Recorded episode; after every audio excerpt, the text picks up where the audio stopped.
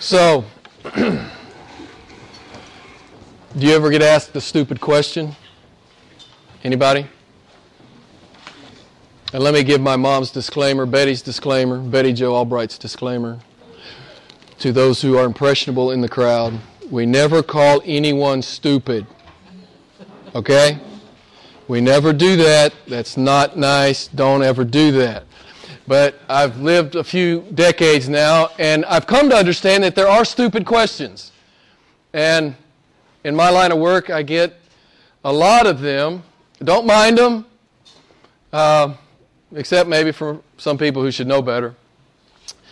Um, but I looked the word up stupid. Now, we don't call anyone stupid, ever. That's wrong. But I looked up the definition having or showing a great lack of intelligence or common sense.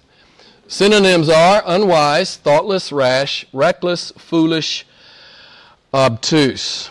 So, in talking to unbelievers over the years, um, I've encountered this question somewhat regularly. I bet you have too. Why doesn't God just openly reveal himself? Have you heard this question? I get this. Why doesn't God just openly reveal himself? Well, uh, why does that question reveal a great lack of intelligence and common sense? Um, well, we know from the Bible, don't we? Romans chapter 1. God has revealed himself in the most profound and explicit way in the created order. Any rational person has to come to an infinite mind. There's no other rational, logical explanation for the glory that is the cosmos. And the one who designed us, he tells us in Romans 1 that he put that knowledge in us. This is why you never can meet an atheist. There's no such thing as an atheist. They may claim to be an atheist, but they're not an atheist. They know God's there. You can't even be agnostic. You know it. He says it. If you know Romans 1, you understand. You understand. The Bible reveals it's never that men don't know, it's that men do know. Okay? You need to understand this. It's not that men don't know, men do know. They just refuse to bow their knee to the God who is. As one of my favorite theologians uh, is famous for saying, you know, a lot of people in the church, they think they love God, uh, and they actually read their Bible, and they don't like Him at all. And there's, there's, a, there's a powerful truth there that we must know and love the God who is. So let me just share Romans 1 with you, 19 verse, uh, verses 19 and 20, just very quickly. I just want you to hear what God says. You already know, what the whole world knows. That which is known about me, God says, is evident within them. I put it in them, is what he's saying. I put it in their heart, I put it in their conscience, I put it in their mind. Okay? For God made it evident to them, for since the creation of the world, his invisible attributes, his eternal power and divine nature have been clearly seen, being understood through what has been made, so they are without what? Excuse. There'll be no excuses on the last day. There'll not be one. You know. You know. And every man out there knows. He has clearly revealed himself without in the created order and within in your own conscience, heart, soul, and mind. God says, I am clearly seen. Don't ask stupid questions. I've made myself clearly seen. Now, you know, you guys know I love creation and I get jazzed about it and Cutting edge science is revealing that he is clearly seen in modern genetics, microbiology, neurology, cosmology, astronomy, and physics and astrophysics. I could go on and on and on, but you understand the point.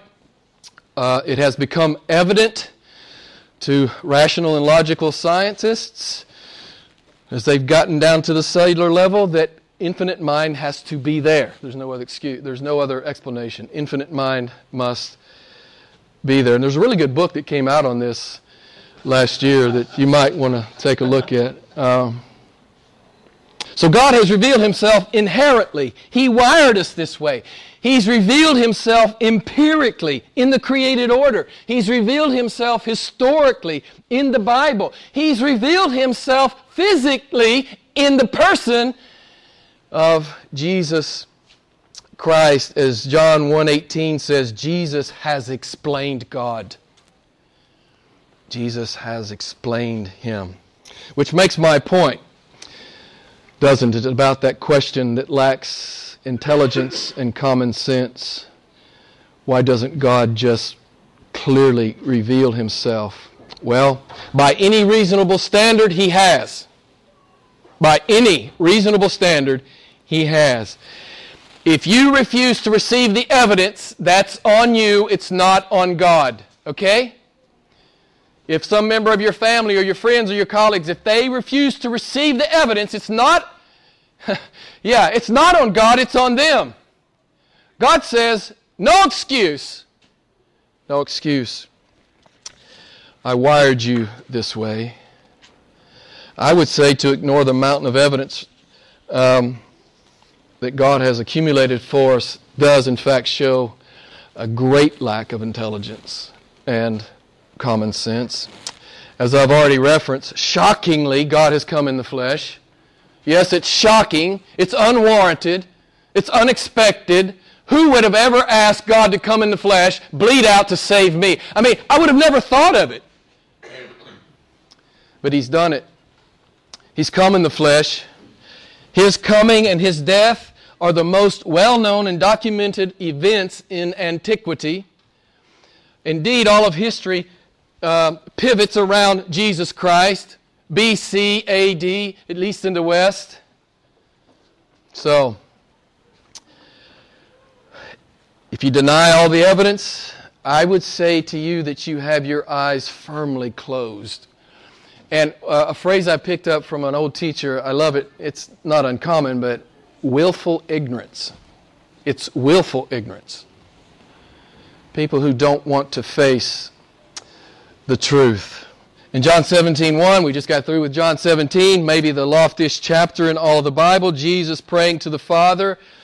Beautiful, amazing, and I think I said breathtaking 12 times last time in the sermon, and it is. It, it is. Jesus prayed to his Father.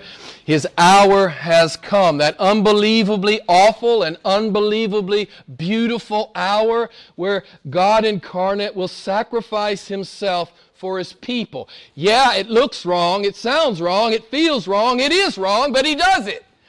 You know, he does it. Voluntarily, he does it. In fact, Hebrews 12 tells us, out of joy he goes to the cross to save you.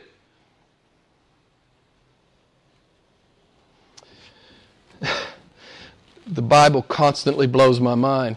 I love what John Piper says. If the, if the Bible's not blowing your mind, you don't understand it. God died for you. Yeah, that's doctrine. That's, that's, I get that. That's, that's orthodoxy. I get, no. It's got to rock your world, man. Or you're not understanding it. You're not understanding it. So I'm going to do something a little different tonight. You know, I usually take a text and I go verse by verse. Um, I'm not going to do that tonight. I'm going to take the first few verses of uh, chapter 18. You can turn there if you like, John 18, and um, uh, talk about those specifically. But then I'm going to do an overview of the balance of the chapter, and I'm going to bring in some of the other gospels so we can kind of look at things in a stereo kind of way. Uh, the last night Jesus walked the earth um, before he is crucified, because we have a big Sunday coming up next week. And uh, so we're going to look at, at the night before and all the trials so we have a better understanding of all that Jesus went through. I, I, I realize that many, many professing Christians don't understand all that Jesus went through that last evening three religious trials and three civil trials.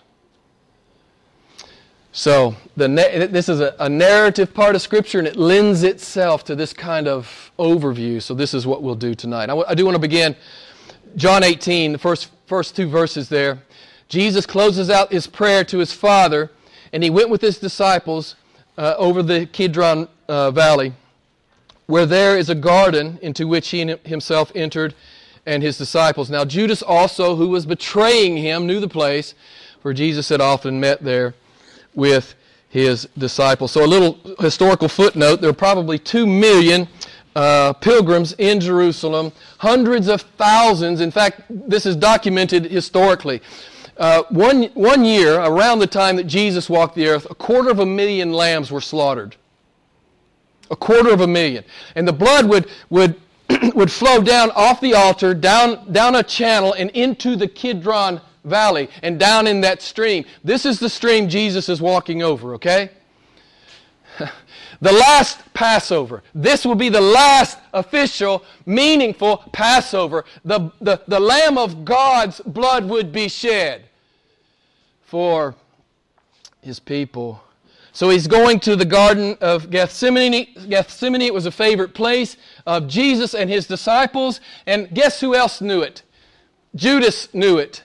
So the, it begs the question why does he go there if he knows Judas is there and he knows Judas, or, or Judas knows the place and Judas is going to betray him? Why does he go there? Why? You know. Why does he go there? This is why he came. He came to die. He came to die. That's why he goes there. He came for you and he came for me, right? He's not hiding behind a tree. He's not trying to make an escape. He's not trying to wear a disguise. He's courageously facing what has been ordained for him, which is to save a people for the glory of God by the shedding of his own blood. Jesus knew uh, Judas knew the place, and he knew that Judas would come. And Jesus was ready. He was making it easy for Judas to earn those 30 pieces of silver. You guys remember John 12, 27. Jesus says, For this purpose I have come to this hour. It's why he was in that manger in Bethlehem. So, how many times do we see it in the Gospels? Ten times the Jewish religious leaders tried to capture Jesus, but they couldn't do it. But now they'll get him. Why? It's his hour. He's giving himself up, right? He's giving himself up. Man, when, when you just look at this first part of John 18, you realize really the whole thing. right? Jesus still has all the power. He's still in charge. Now, these little men with the ropes and the torches and these little guys dressed up in their robes, they think they're in charge. Pilate thinks he's in charge. Jesus Christ is in charge. He's come to save a people, and he's going to do it. He's going to do it by the, as we saw these great words from Acts chapter 2, by the predetermined plan and foreknowledge of God. Verse 3 Judas then, having uh, received a Roman cohort and officers from the chief priests and Pharisees, came there with lanterns and torches and weapons. We, you know, a Roman cohort can be any number of soldiers. You do the math, you realize there are people in addition to the cohort. There's probably a 750 to 1,000 people armed to the teeth to go pick up one Galilean carpenter. Now you got to do the math, right? They're scared of this guy. they know he's powerful. And we're going to see it, and we're going to see his power here in just a few minutes. So they go to pick Jesus up, verse 4. Jesus, therefore, knowing all things, he's omniscient, he knows what's coming on him. That's what the text says. All that was coming upon him, he went forth and he said to them, Whom do you seek? Now, he is the omniscient God. He knows what's about to happen. In fact, Ephesians 1 11, he, worked, he works all things after the counsel of his will. He's known it from eternity past. And he asks the arresting mob, Whom do you seek? So his omniscience magnifies his courage. He knows what this is about, he knows who they want. And he steps, I love this, he steps between the wolves and his sheep. This is what he does. He steps out and he protects the sheep.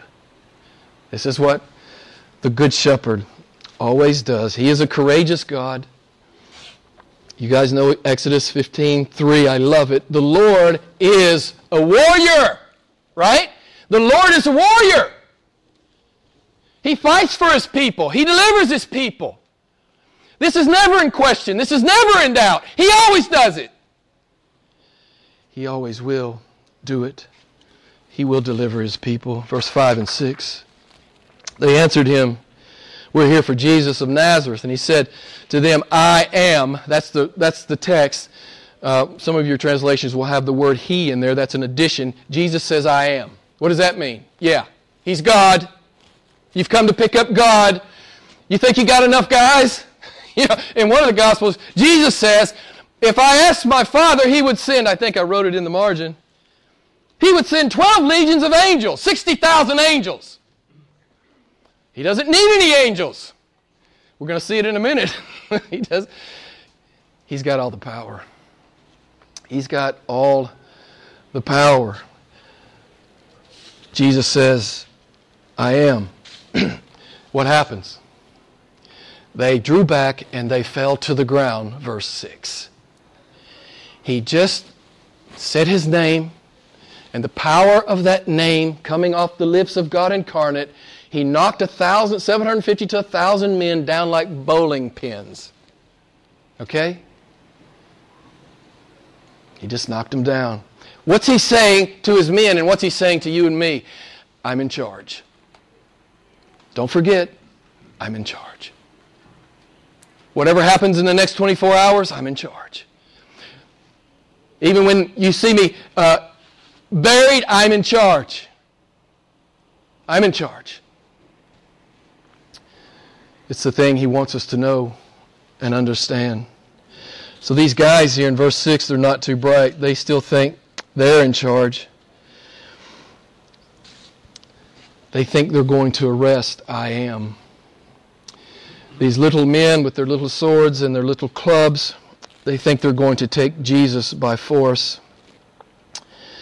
I want you to understand, you already know, this is not really the arrest of Jesus. This is the voluntary surrender of Jesus Christ to his murderers. John 10, you know the famous verse No one takes my life from me. I lay it down on my own initiative verses 7 and 9, you see that Jesus asks a second time whom they are seeking. He's getting them to say what? Jesus of Nazareth. He's getting them to say they have no warrant to pick up his 11 guys. He's getting them to say it again. They have no warrant to pick up the 11 guys. He's protecting his men. It's just a function of the Good Shepherd. It's who he is and it's what he does. He's protecting his men. And then we see it there, don't we, again, um, in verse 9. This is the tenth time in the Gospel of John, as we talked about repeatedly in John 17, that Jesus refers to his men as, as those whom the Father has given him. Yeah, the Ephesian 1 guys we've been talking about, chosen in him before the foundation of the world, the love gift from the Father to the Son. He will not lose one. This is the fifth time he has said this in the Gospel of John. Our, uh, I want to make the point again. Our eternal security rests completely in the sovereign, omnipotent power, purpose, plan, and work of God. He will save his people to the uttermost, and we will persevere because he will persevere. Don't let some knucklehead on the internet tell you you can lose your salvation. He's clueless. He doesn't understand how to rightly divide the word. If you're His, you're His forever. And we understand people leave the church. Well, what that's, what's that about? That's about people who were never converted in the first place. They went out of us because they were not of us, right? They went out from us because they were not of us. So we understand what that is about. So, as we briefly look at the, the trials, these, this travesty that occurred in condemning Jesus to death, we will see that the charges are bogus, the evidence is non existent, the witnesses are a joke, the hearings are a pretense and illegal. and those judging him are corrupt. As we make our way through the events leading to the cross, I want you to note this is, this is the important lesson tonight, okay? There are several of them, but this is one I really want you to, to try to understand. Jesus is not the one on trial, okay? He's not on trial. You and I are on trial. Pilate's on trial, the Sanhedrin's on trial, Annas is on trial, Caiaphas is on trial. That's who's on trial. All right? Jesus is never legitimately on trial.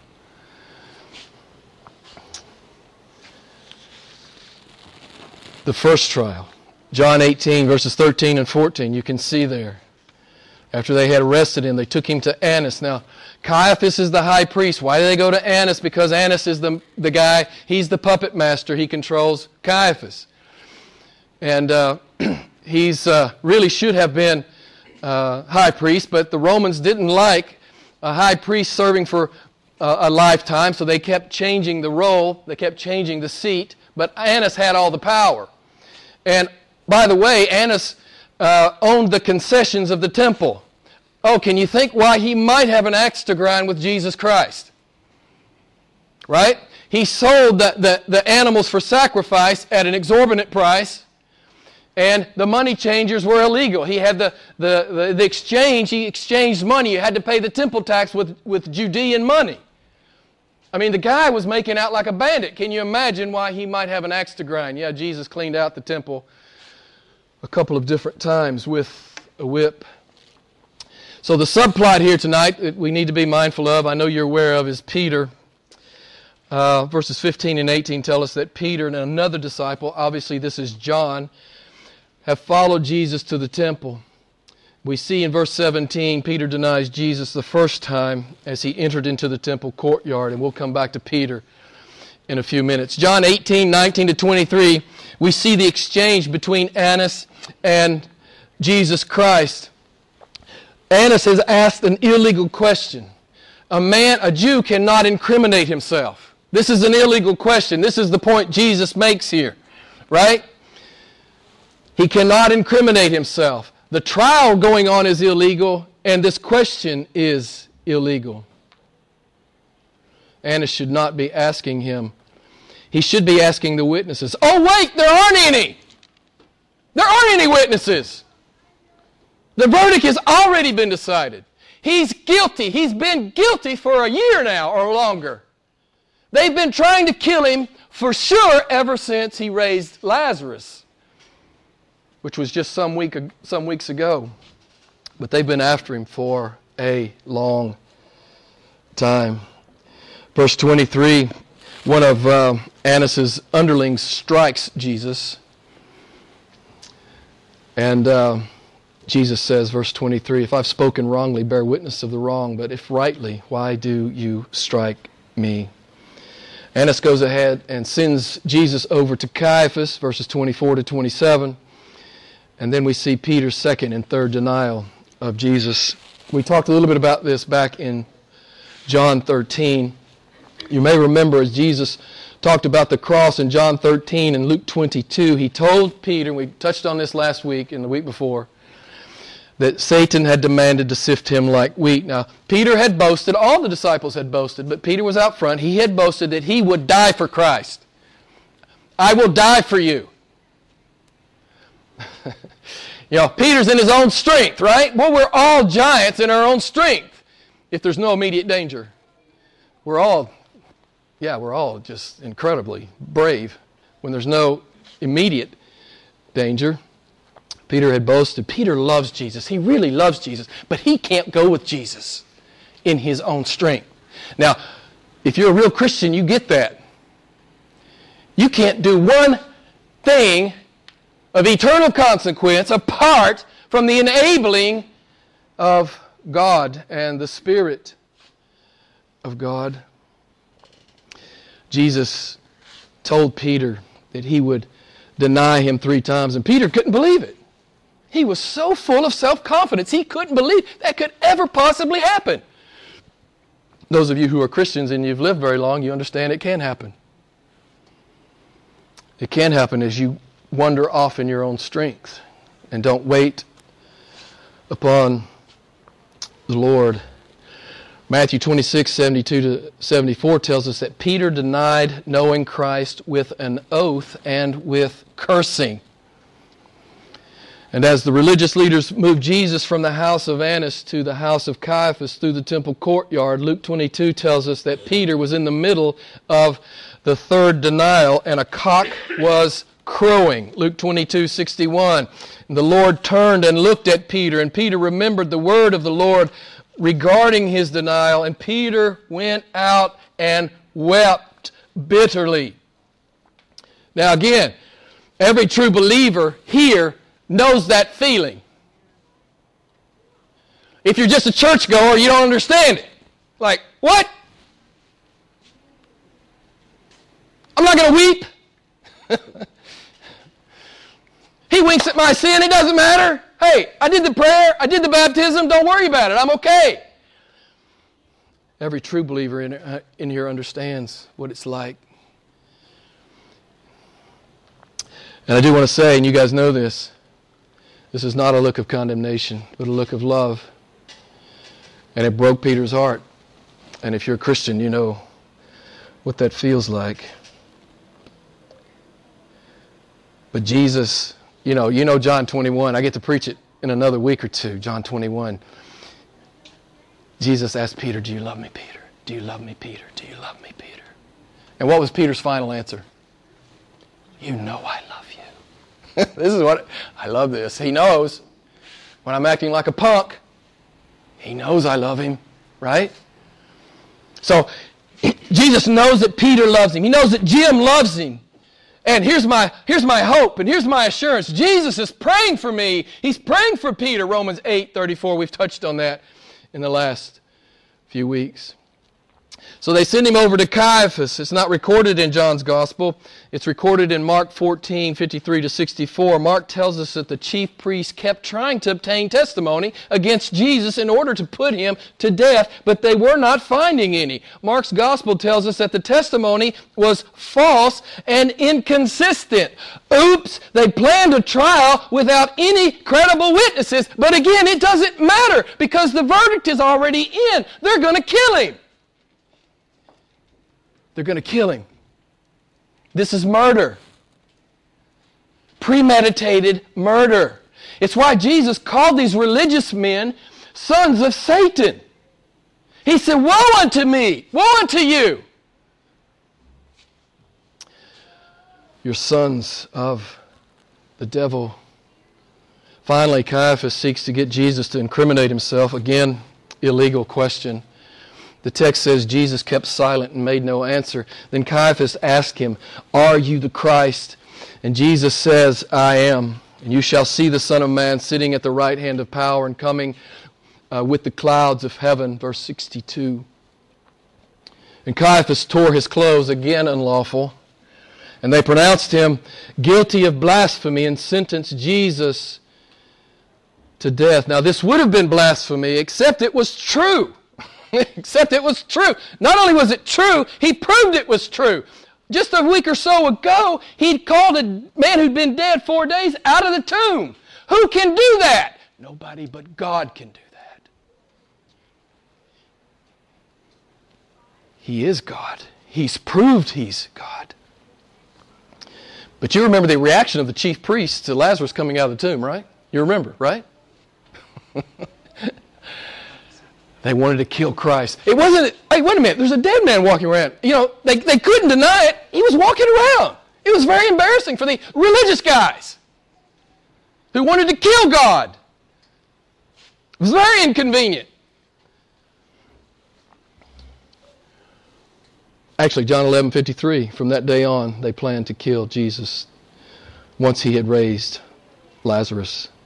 Now, this is religion for you. This is what religion does. Okay? This is why I'm always down on religion. Religion is man made. Religion is man's, man's attempt to reach up to God. It's worthless. It's worthless in every conceivable manifestation. Only Christianity is God reaching down to save a people. Only Christianity is valid in any ultimate sense.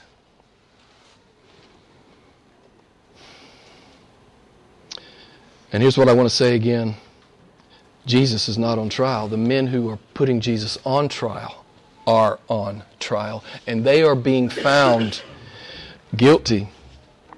This is true of all humanity. When confronted with the evidence of Jesus, we must receive him, or by default, we have rejected him. There's no middle place. You can't, like, kind of have some sense of, well, I think he's God and think you're okay. You're not okay. You're either with him or you're against him. That's what he said. You either love him or you don't. If you're lukewarm, he'll vomit you out of his mouth. You don't belong in his church. If you're lukewarm, you don't belong in his church.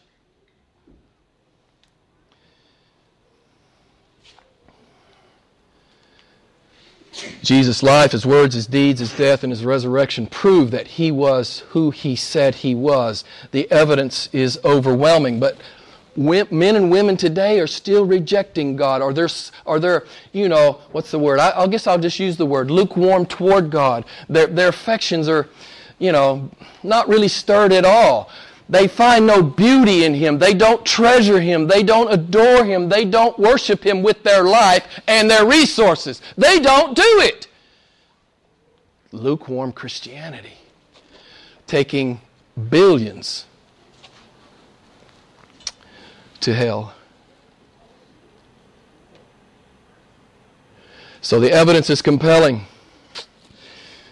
The evidence is compelling, but millions still will not humble themselves and subject themselves to God. It's like the psalmist says The fool has said in his heart, I will have no God over me. I may have some, you know, religious caricature, but I'm not going to submit to any God. I'm my own God. I'll do whatever I want to do. Yeah, go ahead. Do whatever you want to do. You'll stand before Him soon and give an account. So they send him over to the Sanhedrin, from Caiaphas to the Sanhedrin, the third religious trial. Um, it's not recorded in John, John's Gospel either. I'm looking at it from at, in Luke 22. And don't try to follow me all over the place. Listen, if you want my notes, if you want this uh, chronology, uh, I'll send you my notes.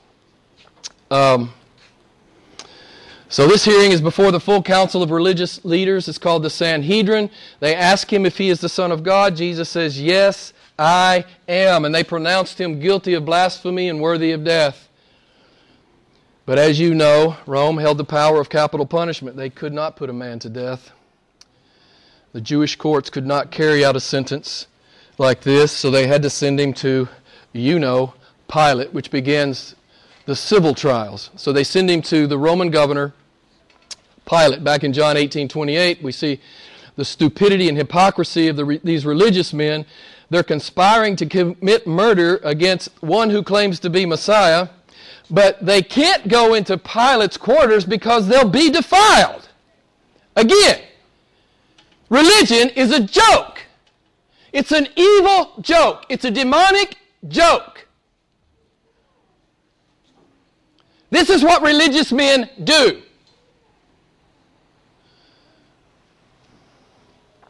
They'll be defiled. They can't go into a Gentile's home. But let's kill this guy. He's bad for business. Let's kill him. Pilate asks Jesus if he's king, John 18 33. What has he done? Jesus says, Yes, I am a king, but my kingdom is not of this world. Everyone who hears, everyone of the truth hears my voice. And, and, and, and Pilate finds out that he's a Galilean. Oh, so he sends him to Herod, who happens to be in Jerusalem. In the Gospel of Luke, uh, chapter 23, we see this exchange. This is the second trial, civil trial of Jesus. Herod is really jazzed about seeing Jesus. He wants him to do a miracle for him, he wants to see him perform. yeah, you see that a lot as a pastor. People want God to perform. Well, why doesn't God perform?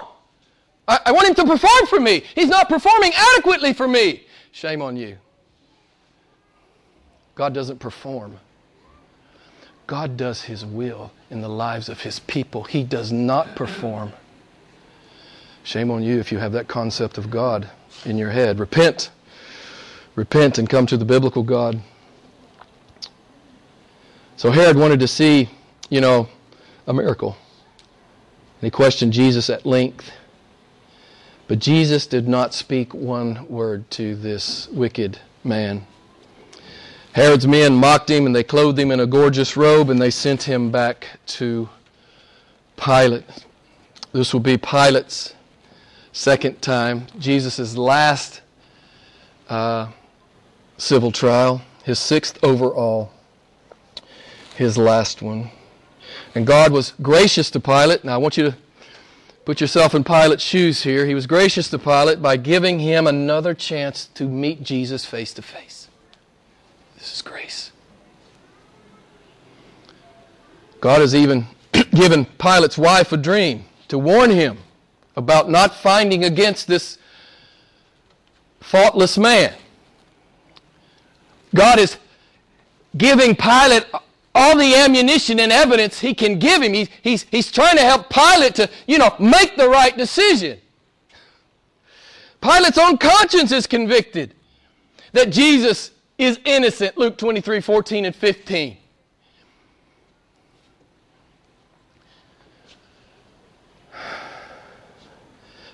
Jesus tried to, pardon me, Pilate tried to release Jesus three times. He could find no fault in him. He tried every possible way, and here's the thing I see. He tried every possible way to play the middle. I don't want to decide against Jesus, but I can't afford to decide for Jesus. I'm going to try to stand in the middle. That's the place of condemnation, beloved. That's the place of sure condemnation. Pilate is trying to stand in the middle. I don't want to find against him, but I cannot afford to find for him. Why can he not afford to find for him? Because the Pharisee said, if you release this man, you are no friend of Caesar, for he has claimed to be a king. They appealed to his job security, right? His job security. We'll make sure you lose your job if you don't play ball with us, right? That's what they're saying. And so yeah, he was caught up in the job security and the comfort, the ease, the power. he was caught up in the world thing. And he could not find a way clear in his own thinking to decide for Jesus.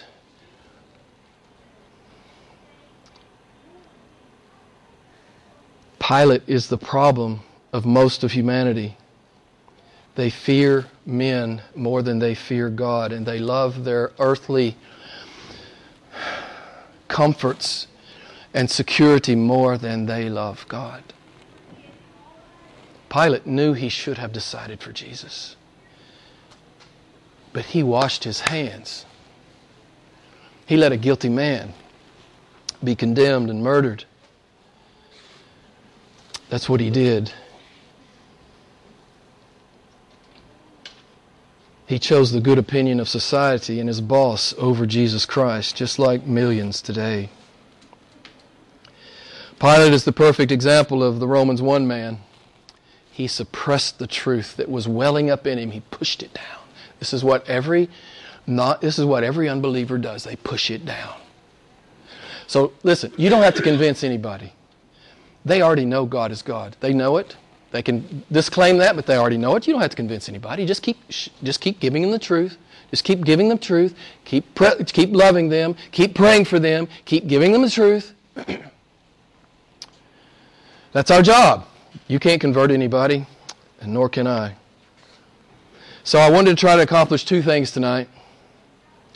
First, I want you to be knowledgeable regarding all the trials that Jesus faced that evening before he actually went to the cross which we'll talk about next week. Because again, I don't think a lot of Christians realize he had six trials. Secondly, I want you to understand that Jesus was never on trial. You are.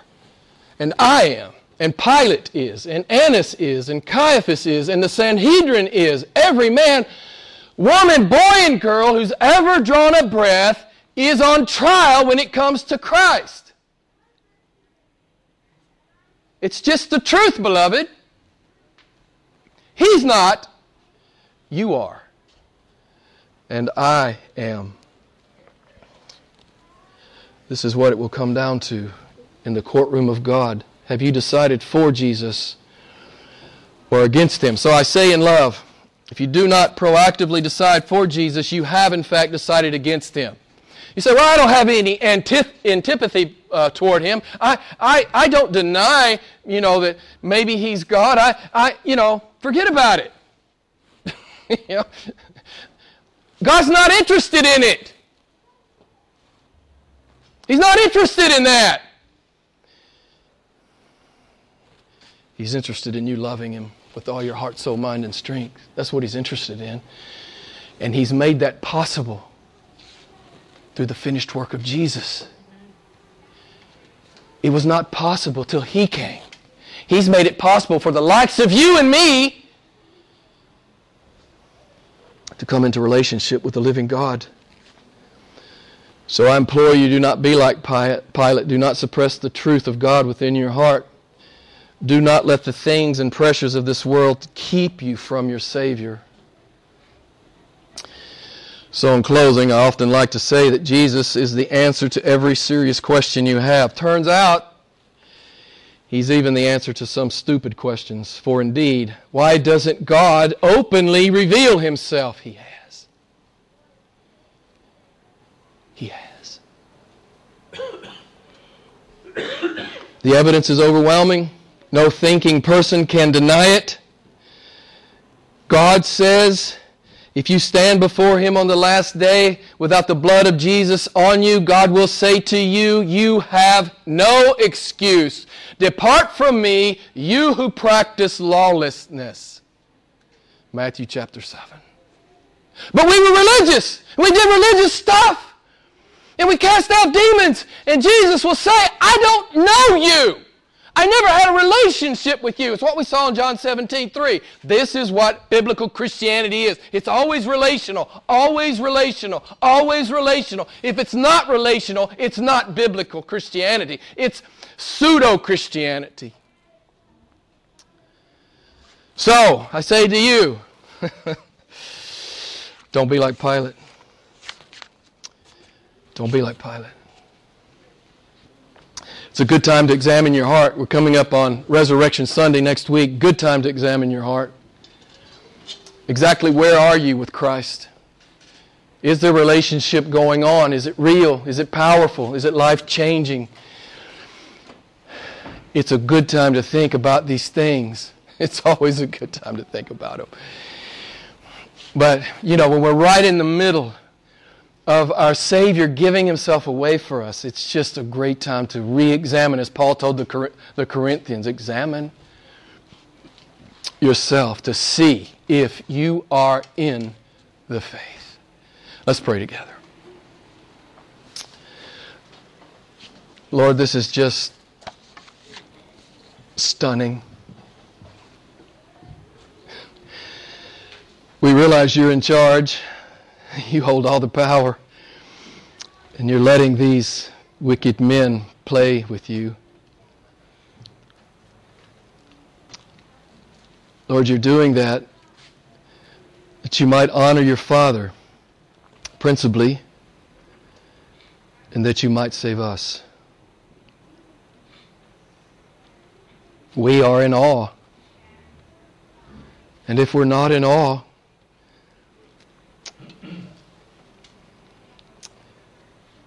I think we have serious problems.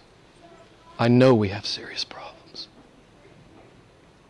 So, Lord, I pray your Spirit would convict each one of us that we would decide right here, right now, that we are going to go deeper with you. If we've simply been churchgoers, Lord, we repent. What an insult. What an insult to you. So, Lord, come, convict and save. Come, help us, we pray. In Jesus' name, amen.